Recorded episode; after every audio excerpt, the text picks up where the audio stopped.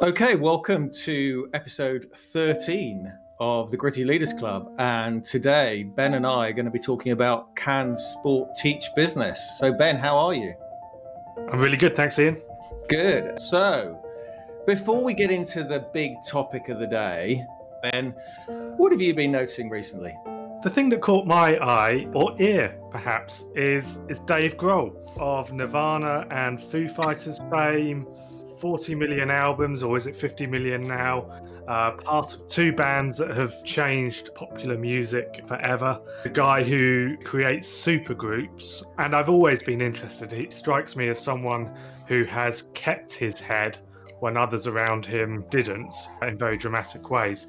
But what what caught my attention is something Dave Grohl said. Get this, get this mm. quote. That's one of the great things about music. You can sing a song to 85,000 people and they'll sing it back for 85,000 different reasons. lovely. Lovely. Isn't that lovely? And isn't that what we hope happens in a business? Yeah.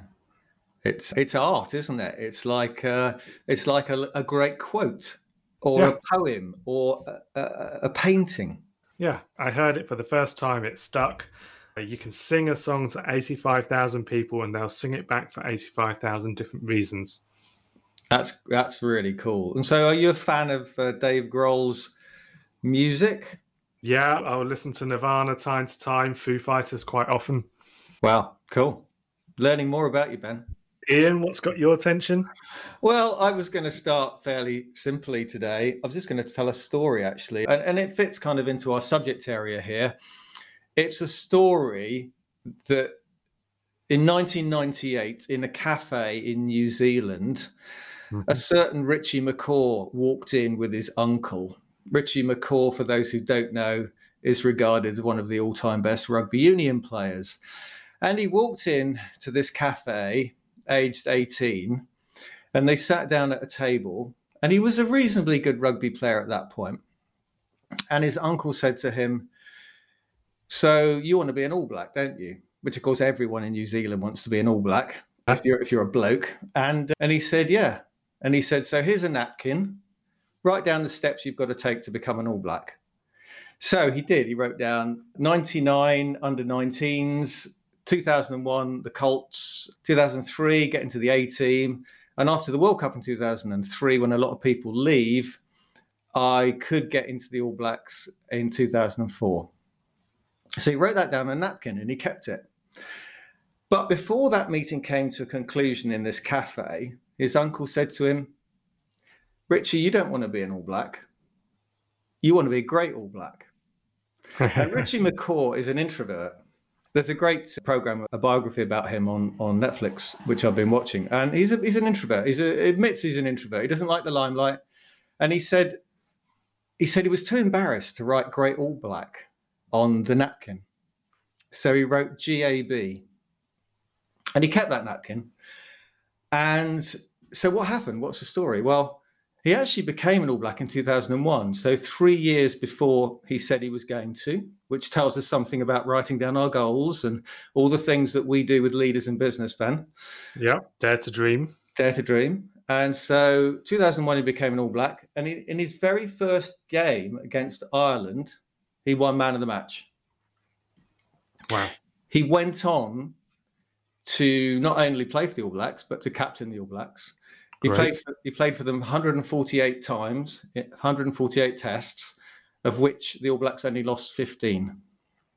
so some some guys retired now, but extraordinary person, very humble, very determined, very resilient. Wanted to prove himself on the pitch. And one of the interesting things he did, you'll see it in the documentary if anyone watches it, is before every game, every test, he had a notebook. And he'd sit down in his room and he'd pick his notebook up and he'd make some notes about how he was going to show up on the pitch and he'd write things like have presence, stand big, mm-hmm. look people in the eye, shake the hand of the referee before we start, have good conversations with the referee about what we're doing, get into tackles early, show my teammates how committed I am. And he used to write a list. And towards the end, the last few things he'd write were enjoy. And then he'd always write the last thing, GAB. and Brilliant. I thought it was a fantastic story, and I, and I just thought it's it's so relevant to business too. So I thought it would kind of kick us off. Well, it does, doesn't it? And right there, we see how much further planning can be taken than ordinarily it is. Yeah, yeah. Not just how are we going to play this game, how am I going to show up? How am I going to walk onto the pitch? And I'm going to shake hands with the referee, have a good conversation with the ref, and so on. That's that's a whole new layer and another layer again, probably, of planning compared to many of the others. Yeah, absolutely. And one of the other interesting things about McCaw is he's a straight A student. He's a really clever guy. He really studies the game, knows all the laws, which change constantly. Always figured out, you know, how could we make the most of playing, knowing where the laws are of the game, not to cheat, but to push right up to the level in, rugby, which of you know in these competitive sports, and this is something that maybe we'll get into doesn't overlap too much in business because you don't want to be cheating in business, but you do want to know what the laws are. Sure, and we want to play to our limits and constantly expand that perimeter, that expand that limit. Exactly. Exactly. Great, great. So on to topic, I guess. Can sport teach business? Yeah. Where should we start then? Well, I, I was thinking, is this even a good question, Ian? Because sport is so different, isn't it? Yeah. So different. And the owner of the team, the manager as well, but the owner of the team ultimately, they can decide which players are played, who's on the team. They can cut a player at any time. They can change players, transfer them in, transfer them out at any time.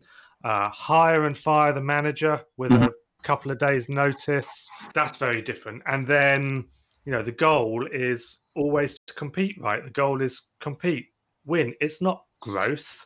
Mm. It's not some other purpose.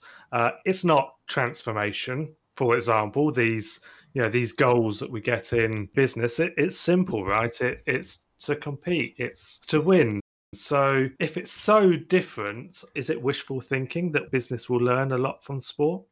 Yeah I, I, you're absolutely right. And uh, you know I, have gone off and thought in the same way, and and I've looked at the things where sport can't teach us very much, and you know, sport is mainly, as Simon Sinek would say in his latest book, finite rather than infinite, and we're in danger in businesses of thinking we run finite businesses and have where we can win and lose, where you know we win, the competition lose, and that just doesn't happen. You know, we just get better. So it's very different in that way, as you said. We've got. Uh, people can get hired and fired. We've got length of career, which tends to be very short in sport. One of the things yep. Richie McCaw always said is he felt he was almost waiting for his life to start, which is interesting when this guy was so so incredibly good at rugby. But he knew by the time he came to his mid 30s, you know, pretty much that was going to be pretty much over. The last thing I thought, about sport where it doesn't fit with business, but then I thought, no, this is actually a reason why it, we can learn a lot from it in business, is sport tends to be, and I don't know what the stats are, I'm sure somebody somebody's can tell me, it tends to be rapid bursts of energy and activity where you're competing against other teams or another person if you're an individual sportsman. Yep. And huge amounts of preparation, just huge amounts of preparation. And in business, I think we can learn a lot from that. Yeah, I agree. Way too little preparation goes on in business, I, I think. But there's another point in there, Something I did the the other day, Ian, you might spot it. I began to change some of my personal positioning. It, it, quite often, it's it says performance coaching, mm-hmm. and I've begun shifting that to use the word optimum. Mm-hmm. And I think that's appearing a lot in sports now. Yes, we have these moments of peak performance when the races run, when the Olympics happen, and in between so much effort goes now into into preparation mm. and that's expanding into the optimal performance of the of the athlete are they well slept well nourished how's their physiology and all the rest of it actually their journey isn't about peak performance it's about optimal performance mm. which supports moments of peak performance. Yeah. And I think you're right in, in business. How often do we see a business that is demanding peak performance after peak performance after peak performance after peak performance of its people?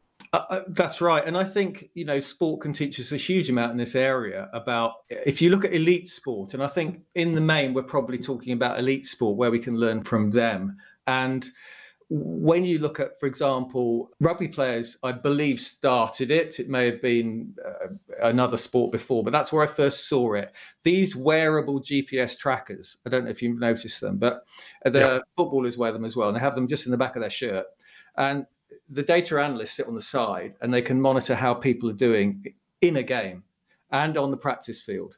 And then they can make personal profiles about, for instance, in a rugby field, when people are hitting a tackle and they go down, how quick do they get up?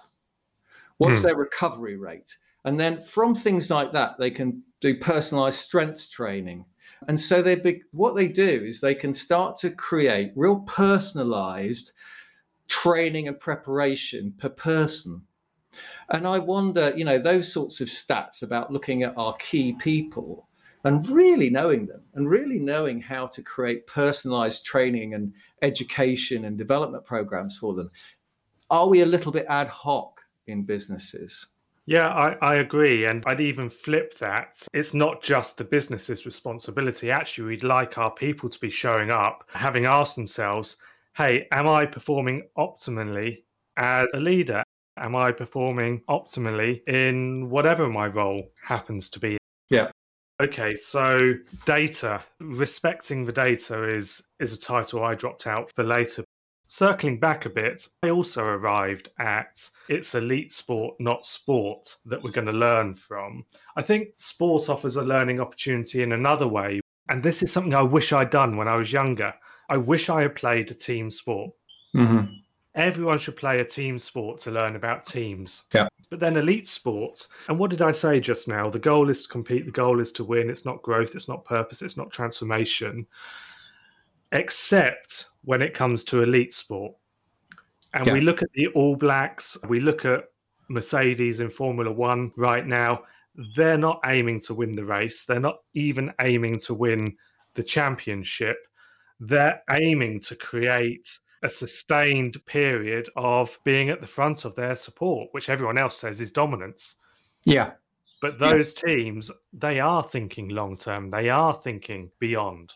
Yeah, yeah, you're absolutely right. And I've mentioned it before. You know, if you come into many of the elite teams around the world, they're doing, you know, tactical and strategic very well. You know, they're sitting down and they're saying, what is our vision? So in Mercedes, it would be to you know win the constructors' championship long term. It would be to be the dominant player, and then in the short term, it would be how do we get a car for next season, and how do we get the best driver, and so on. Yep. And, and then you break all that down even more minutely, and and that's no different, of course, from a, a great business who sits there and say where do we want to be in five years and what are we going to do next year and having both of those uh, in, in, in sequence i think the thing we're we're kind of focusing a lot more in the, sort of the data and the preparation and the training, which you, you've started to bring up, which is which is so useful, is this understanding, this greater understanding, and from that understanding, we start to develop better people, better teams, more success.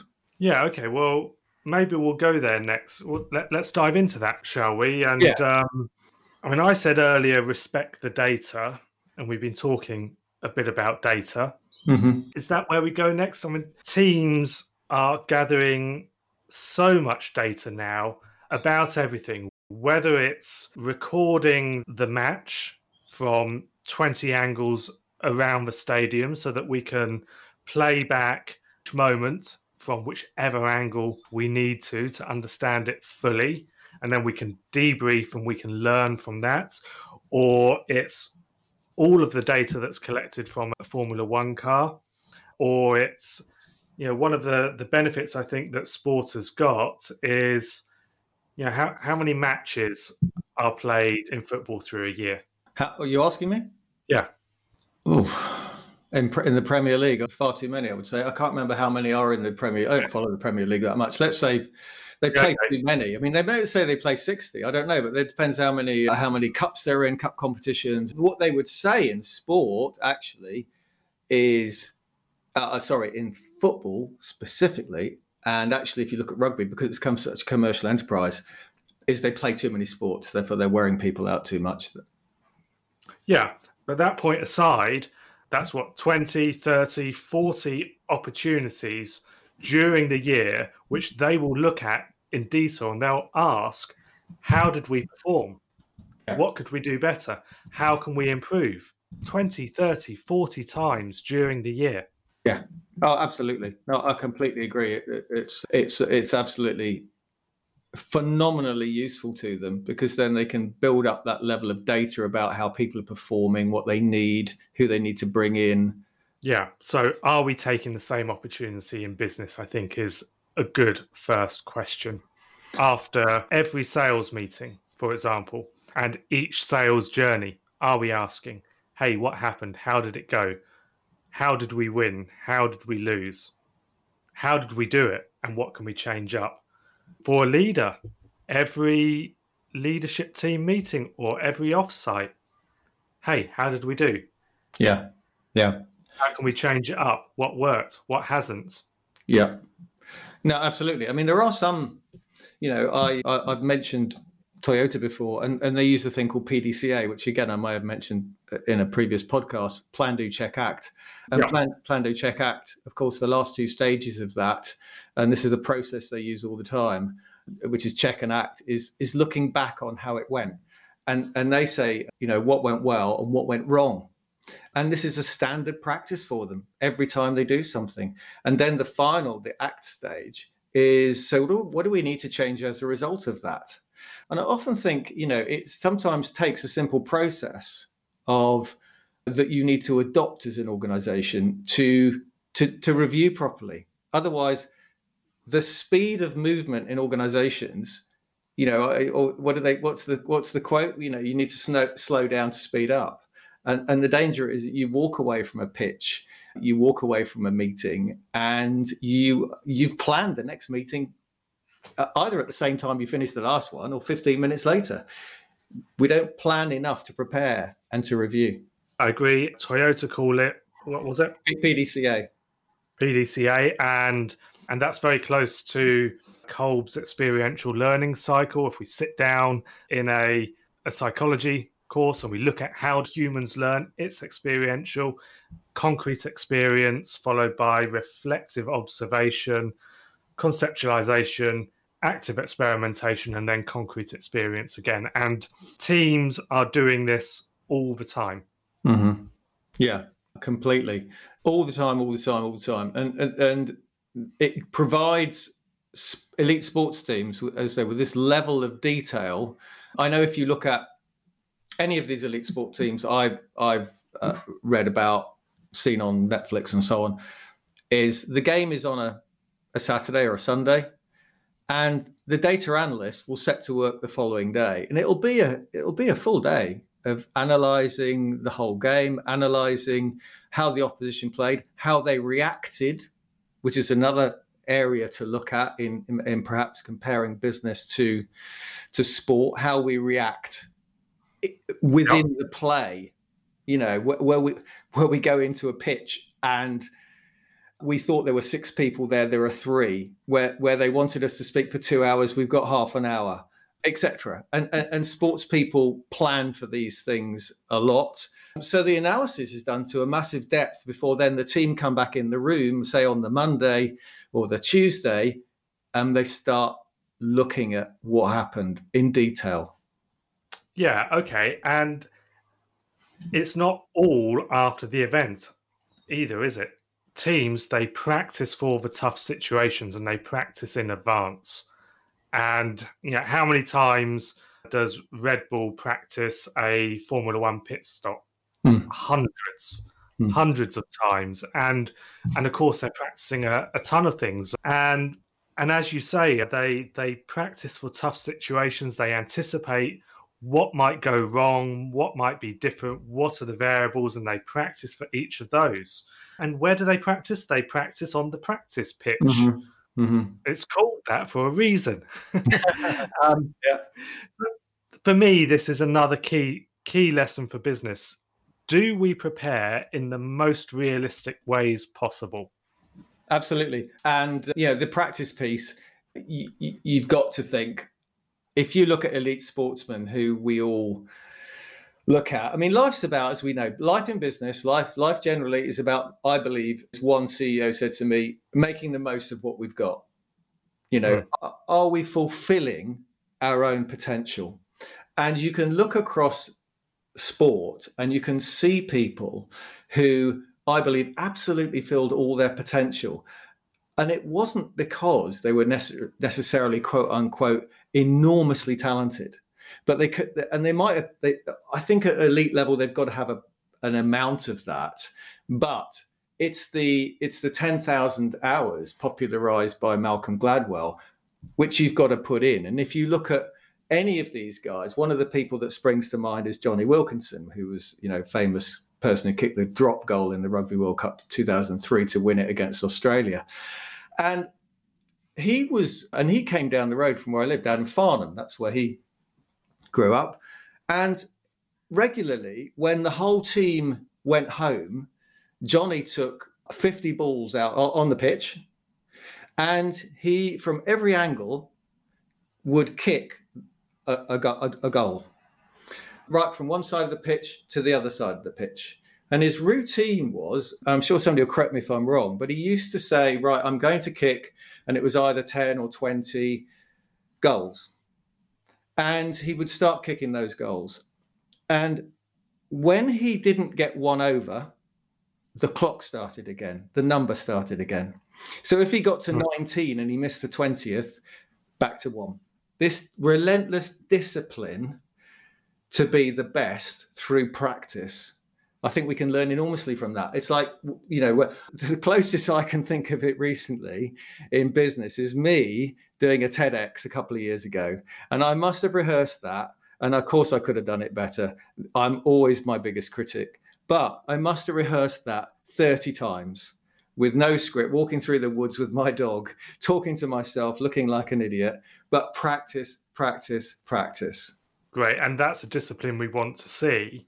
But back to that practice pitch, I loved seeing this in business. I love to see sales teams in the office, in a room, practicing their pitch to a realistic audience frequently. Like this should be almost you know, a fortnightly activity.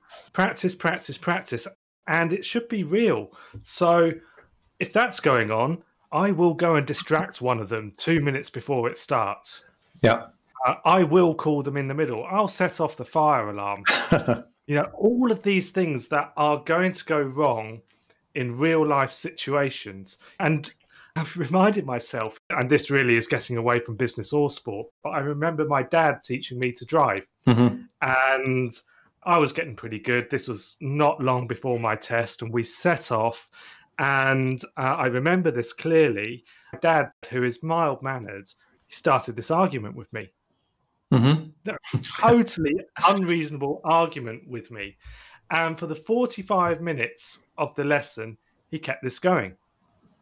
I, I didn't know what was going on. it, it's so out of character. And then we turned back in to the road where we lived, and he said, Oh, well done, Ben. Just wanted to see how you drive when you're emotional. the whole uh, thing was staged. Yeah. And, but yeah. prepare by practicing in the most realistic ways possible. Yeah. So, how do our sales teams perform when something has gone wrong?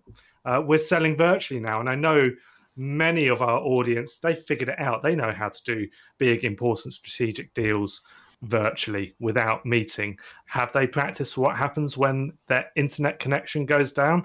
Do they know what's going to happen when their five year old walks into the, the room and how mm-hmm. they're going to respond to that? Make it real.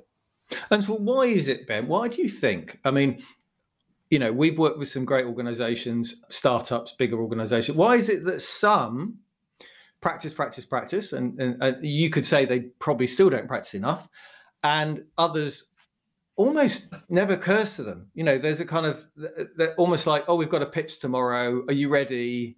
Yeah, I'm going to rehearse tonight. You know, it's not thought through. It's not part of the process. Why is it? What stops businesses doing enough of that? Do you think? I think it's the individuals and it's it's fear of ridicule. I'm not going to stand up in front of everyone else and do my elevator pitch because hey, I'm going to fluff this. So fear, fear of ridicule mm-hmm. is one, and of course, what's the remedy to that? It's trust, vulnerability based trust in the culture of the business. So ultimately, it, it's a lack uh, of that. Also, it's that point earlier. Mm. Are we aiming for optimum performance and mm. making time, you know, making it a normal part of our approach to make time to do these things. Yeah, for, for example, I've I've written my personal plan for 2021. Nice. One of my points on this is 20% of my time spent on learning. Yeah, uh, uh, uh, absolutely. Uh, one of the things you touched on there was setting the fire alarm off, distracting people, creating an argument when they're supposed to be driving a car, which are all ways of sort of building up our our resilience. And, and I think that's something we we haven't touched on, but it's just reminded me.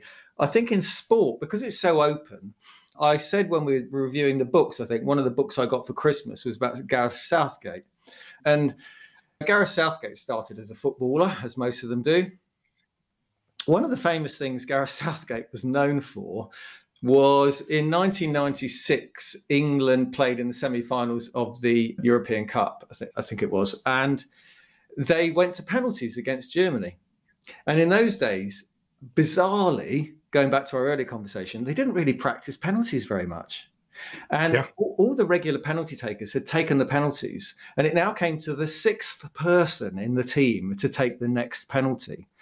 And Gareth Southgate said, "Well, I'll, you know, I'll take the penalty, even though he wasn't a regular penalty taker. He said, I'll take responsibility. I'll have a go. I'll take a penalty." Anyway, he got incredibly nervous, as he said. He stepped up. He just sort of hit the thing, and it was saved. Germany then scored, and it knocked them out. And he said that was a pivotal point in building his resilience because he had failed and it was viewed as failure. And I, I always think you've got to build people up to understand that failure is normal. And I think in sport, people fail a lot because if you win or you lose, and you're definitely, unless you're the All Blacks, you don't fail very often. But in sports, you're always going to fail. You're either going to fail on yeah. the practice ground because you're not up to scratch, you're going to fail on the game on the weekend, or with all this data we've talked about, even you might personally fail and the team win because they can analyze how well you've done. And that builds up this resilience, which makes us stronger the next time we come back. Yeah, great point. And uh, of course, we've talked about this. One of our most downloaded podcasts is Failure is Not an Option a few weeks ago.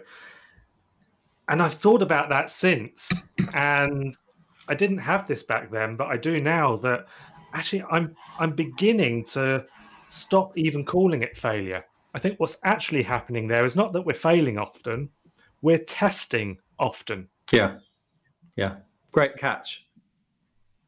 I, I, agree. It's a mistake because, of course, if we use that terminology in business, it's a very ne- it's very negative terminology, and um, and we don't want that terminology. We, we want to talk about people trying and not delivering as well as they could be delivering. And it goes back to your point about 20% learning every year. It goes back to the fact that we've got to be testing ourselves in new situations and improving.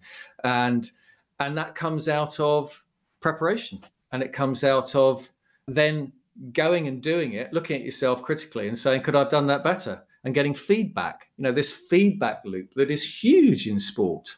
How yeah. much of that really do we do we do we do in business that is useful? Because again we can we can learn more from that. Not enough is the answer. And you know respect the data. This is something that comes out in lots of ways from sport. We talked about the data generated from from each game each race and how the strategists and the teams and the players make use of that to learn. What what's going on in business though? Are we sitting down and in a data driven way with real data, accurate data, asking simple questions like which of our customers are our profitable customers. Mm-hmm. You know, most of the time when I sit down with with a leader and ask them to sort their customers into the profitable ones and the unprofitable ones. And then we get the the finance team in finance director and we ask for the data on it. Almost every time there's a massive difference. Mm-hmm. and it's one of those situations where our gut feel doesn't necessarily serve us well. What are the reasons people buy are we going out to our customers and potential customers and those that didn't become customers and in an objective way asking and finding the real reasons they buy and then when we've got that data are we actually acting upon it Mm-hmm. Mm-hmm. other things do we or don't we represent our community in the diversity of our team Yeah. I mean, Yeah. that's an easy one to check, right? Yeah, absolutely. Dead easy. But very good point. Very good point. And you see it, of course, you go to uh, football at any level or rugby at any level, and pretty much they are representing the community in who's on the pitch. Uh, You, you see that pretty, pretty clearly. I wouldn't be able to comment on it for every sport, but certainly in the ones I follow, cricket, the big team sports, and to your point about playing team sports, I played all three of those when I was a kid and I, I did learn a lot. But yeah, I think in those three sports, you see a real cross section of the of, of the community. Well, at least amongst the the players, I think there's Yeah. been a lot of headline about the the wider organisation and the Yeah, the coaches, but yeah, absolutely amongst the players. And yeah, I suppose what this comes down to in sports is an elite team or an elite athlete. They're pretty relentless about constantly going back to the basics, the fundamentals, and revisiting and renewing and updating Hmm. their understanding of of those. And we need to do that in business as well. yeah, I agree. A couple of other things I started to think about when we when we're planning this pod, and, and one was adapting adapting as you go along, adapting and asking the right questions. And I think Yeah. If we look at so if we look at again going rugby because I tend to be a bit obsessed with looking at rugby. I find it fascinating. Not that I ever played the game, which is interesting, but it, if you look at rugby, there is a, a phrase used by psychologists, and this is another thing that sport, elite sport, does very well. They bring in different specialists to advise them. And one of these terms that they've used, and Clive Woodward used it, the All Blacks use it a different way, is thinking clearly under pressure. T-CUP. T-CUP, absolutely. And uh, that's exactly how Woodward describes it. And one of the things they worked out was, you know, how long it takes to score a try if you're if you're losing. And it, it worked out as it was it was two minutes, bit of data analysis, and then the process to do that. When you tell people that, suddenly the pressure goes off. Because the danger is you go into the last 15 minutes of a game or 10 minutes of a game, you see the clock ticking and you think we you know we could lose. And I think the same goes to business you know you've got the last two months of a year are you still going to try and work as hard in the same way you've worked for the last 10 months or are you going to start to adapt under pressure and start to do things differently? I think an example of adapting under pressure which came to mind when i was thinking about this is in the pandemic the pharmaceutical companies had to develop a vaccine and our history of developing vaccines was five years plus. And suddenly we asked different questions. We put people under pressure. We said we've got an urgent requirement. And suddenly people adapted, people changed, people threw the rule book out the window and started to do things quickly. Uh, and I think we can learn lots. And that's kind of learning slightly from the pandemic, where we've done it in business, if you like. But in sports, that happens an awful lot.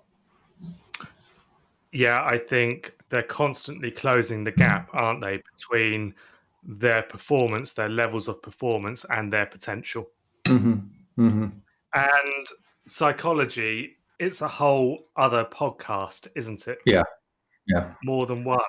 I'm reading right now Perform Under Pressure, Ceri Evans. You mentioned the other day how Toto Wolff at Mercedes Formula One had looked to the All Blacks, and this is what he found. Ah. It's a model about changing the way you feel and think under pressure. Mm-hmm. It's fantastic. We need to come back to it. And you mentioned the last two months of the year, and we're into the last few minutes of the podcast, Ian. And so, as I gather my my thoughts, we've hit some good points there. But another is just looking at sports; it can challenge some of the things we assume about business. You know, just reflecting on that that list a bit. Yeah, okay. So careers are short in sports, and there's a high turnover of people, and that's really different to to business. But isn't it good to remember the potential of youth mm. in business, mm-hmm. yeah. and that we could have Olympic performers in our business aged 23, for example? Uh, I think that's right, and we, at our peril, don't bring people in who are young stars. Sports does that brilliantly, you know, as the as the story I told about Richie McCaw shows us. And they they recognise people who who are stars in the making. They they go out. I mean, if you think about sports teams, they have scouts. Absolutely, they're scouting for talent. Yeah, yeah. they're scouting for talent. You know, why aren't we doing that in business? Good businesses are. Yeah, well, quite, quite. You know, we're waiting for a, for a gap to occur and saying we need to fill it. Well, yeah, yeah, we do that so often, don't we? And we we shouldn't be waiting for the the gap to occur. We shouldn't be tolerating the bottom ten percent of performers in the business. We should be proactively dealing with those so that either their performance and engagement lifts up or they've left. Mm-hmm. Uh, and you know, always work for good levers, but we should be doing that. And but also, you look at one of the big big consulting and accounting firms, and I forget which one, they require, I think, their partners to leave after 10 years of being a partner. Mm-hmm. And and what does that do? Well, one, it protects a little bit against burnouts, mm-hmm. although we might argue that it encourages it because what do they do? They go all in for 10 years. But that point aside, it creates space yeah. and throughput in the business. So are we thinking, hard enough actually about the things we should be doing to get a throughput of talent and new talent in and talent here when it's at its best mm. in our businesses. Mm, mm. Yeah, I think that's a really key point. And uh, I guess the final one I'd like to throw in is showing emotion and celebrating success.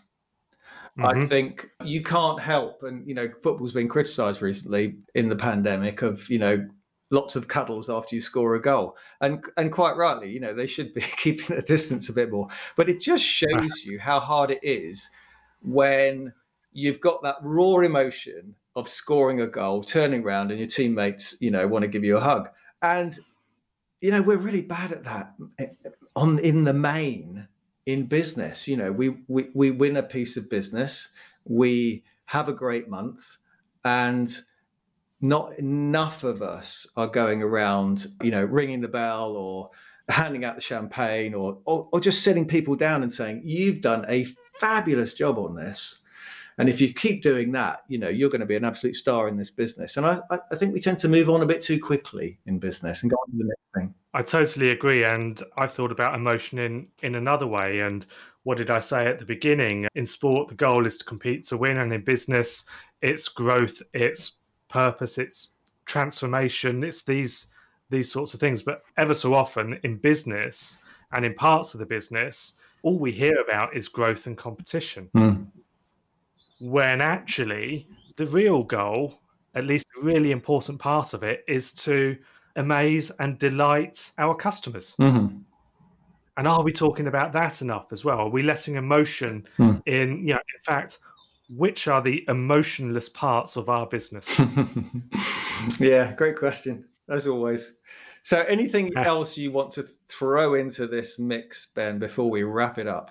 Hey, I think we've we've covered some good ground. We could we could do a whole other podcast on other things we could explore here. Anything else? Just maybe to circle back to this idea about optimizing performance rather than peak performance? I think that's a great question for for any one of us. Mm. Am I approaching what I do in an optimum way that supports me to have moments of peak performance, but am I approaching things in an optimal way? Mm. And in the business, is that true? And it kind of leads you to ask a, uh, a lot of things. One of the quirky questions I like to ask is, "Hey, your team is your team getting enough sleep, or mm. have you got an underslept team?"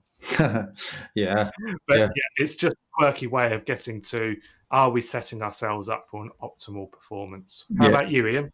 I've got nothing else particularly to add. I think it's been really interesting to do you know some of the research and thinking about this because I, I think my my take has always been and this has been useful for me to sort of consolidate my thinking is that we can learn an awful lot from especially from elite sport and as you said from from team sport in particular there's all you know there's a, a lot we probably again haven't haven't discussed a bit like psychology which could be another podcast on how how great teams work as teams, how they bring in people to work with them and, and, and bring that team together and spend real time together getting to know each other. And we do a lot of work, as we know, with with teams in businesses trying to do that. But again, you can't substitute FaceTime uh, the top of an organization, really getting to know each other, breaking down those barriers, being vulnerable, building trust, and then starting to get performance. So there's a there's a whole piece there, perhaps that you know we can go into in a lot more depth as well. But no, I've, I hope our listeners have enjoyed it. I certainly enjoyed this chat. You're right. We've done Dream or Dream Team, haven't we? That was a good podcast, but we've not done teams. So let's add, add it to the list. Absolutely. I hope the listeners have enjoyed this. Uh, thank you for listening wrap us up, Ian. Well, that's been another Gritty Leaders podcast from Ben and Ian. I hope you've enjoyed it. In a couple of weeks' time, we'll be sitting down to record the next one, which is going to be about what do great leaders do. So I hope you can join us then. In the meantime, have a great couple of weeks. Bye.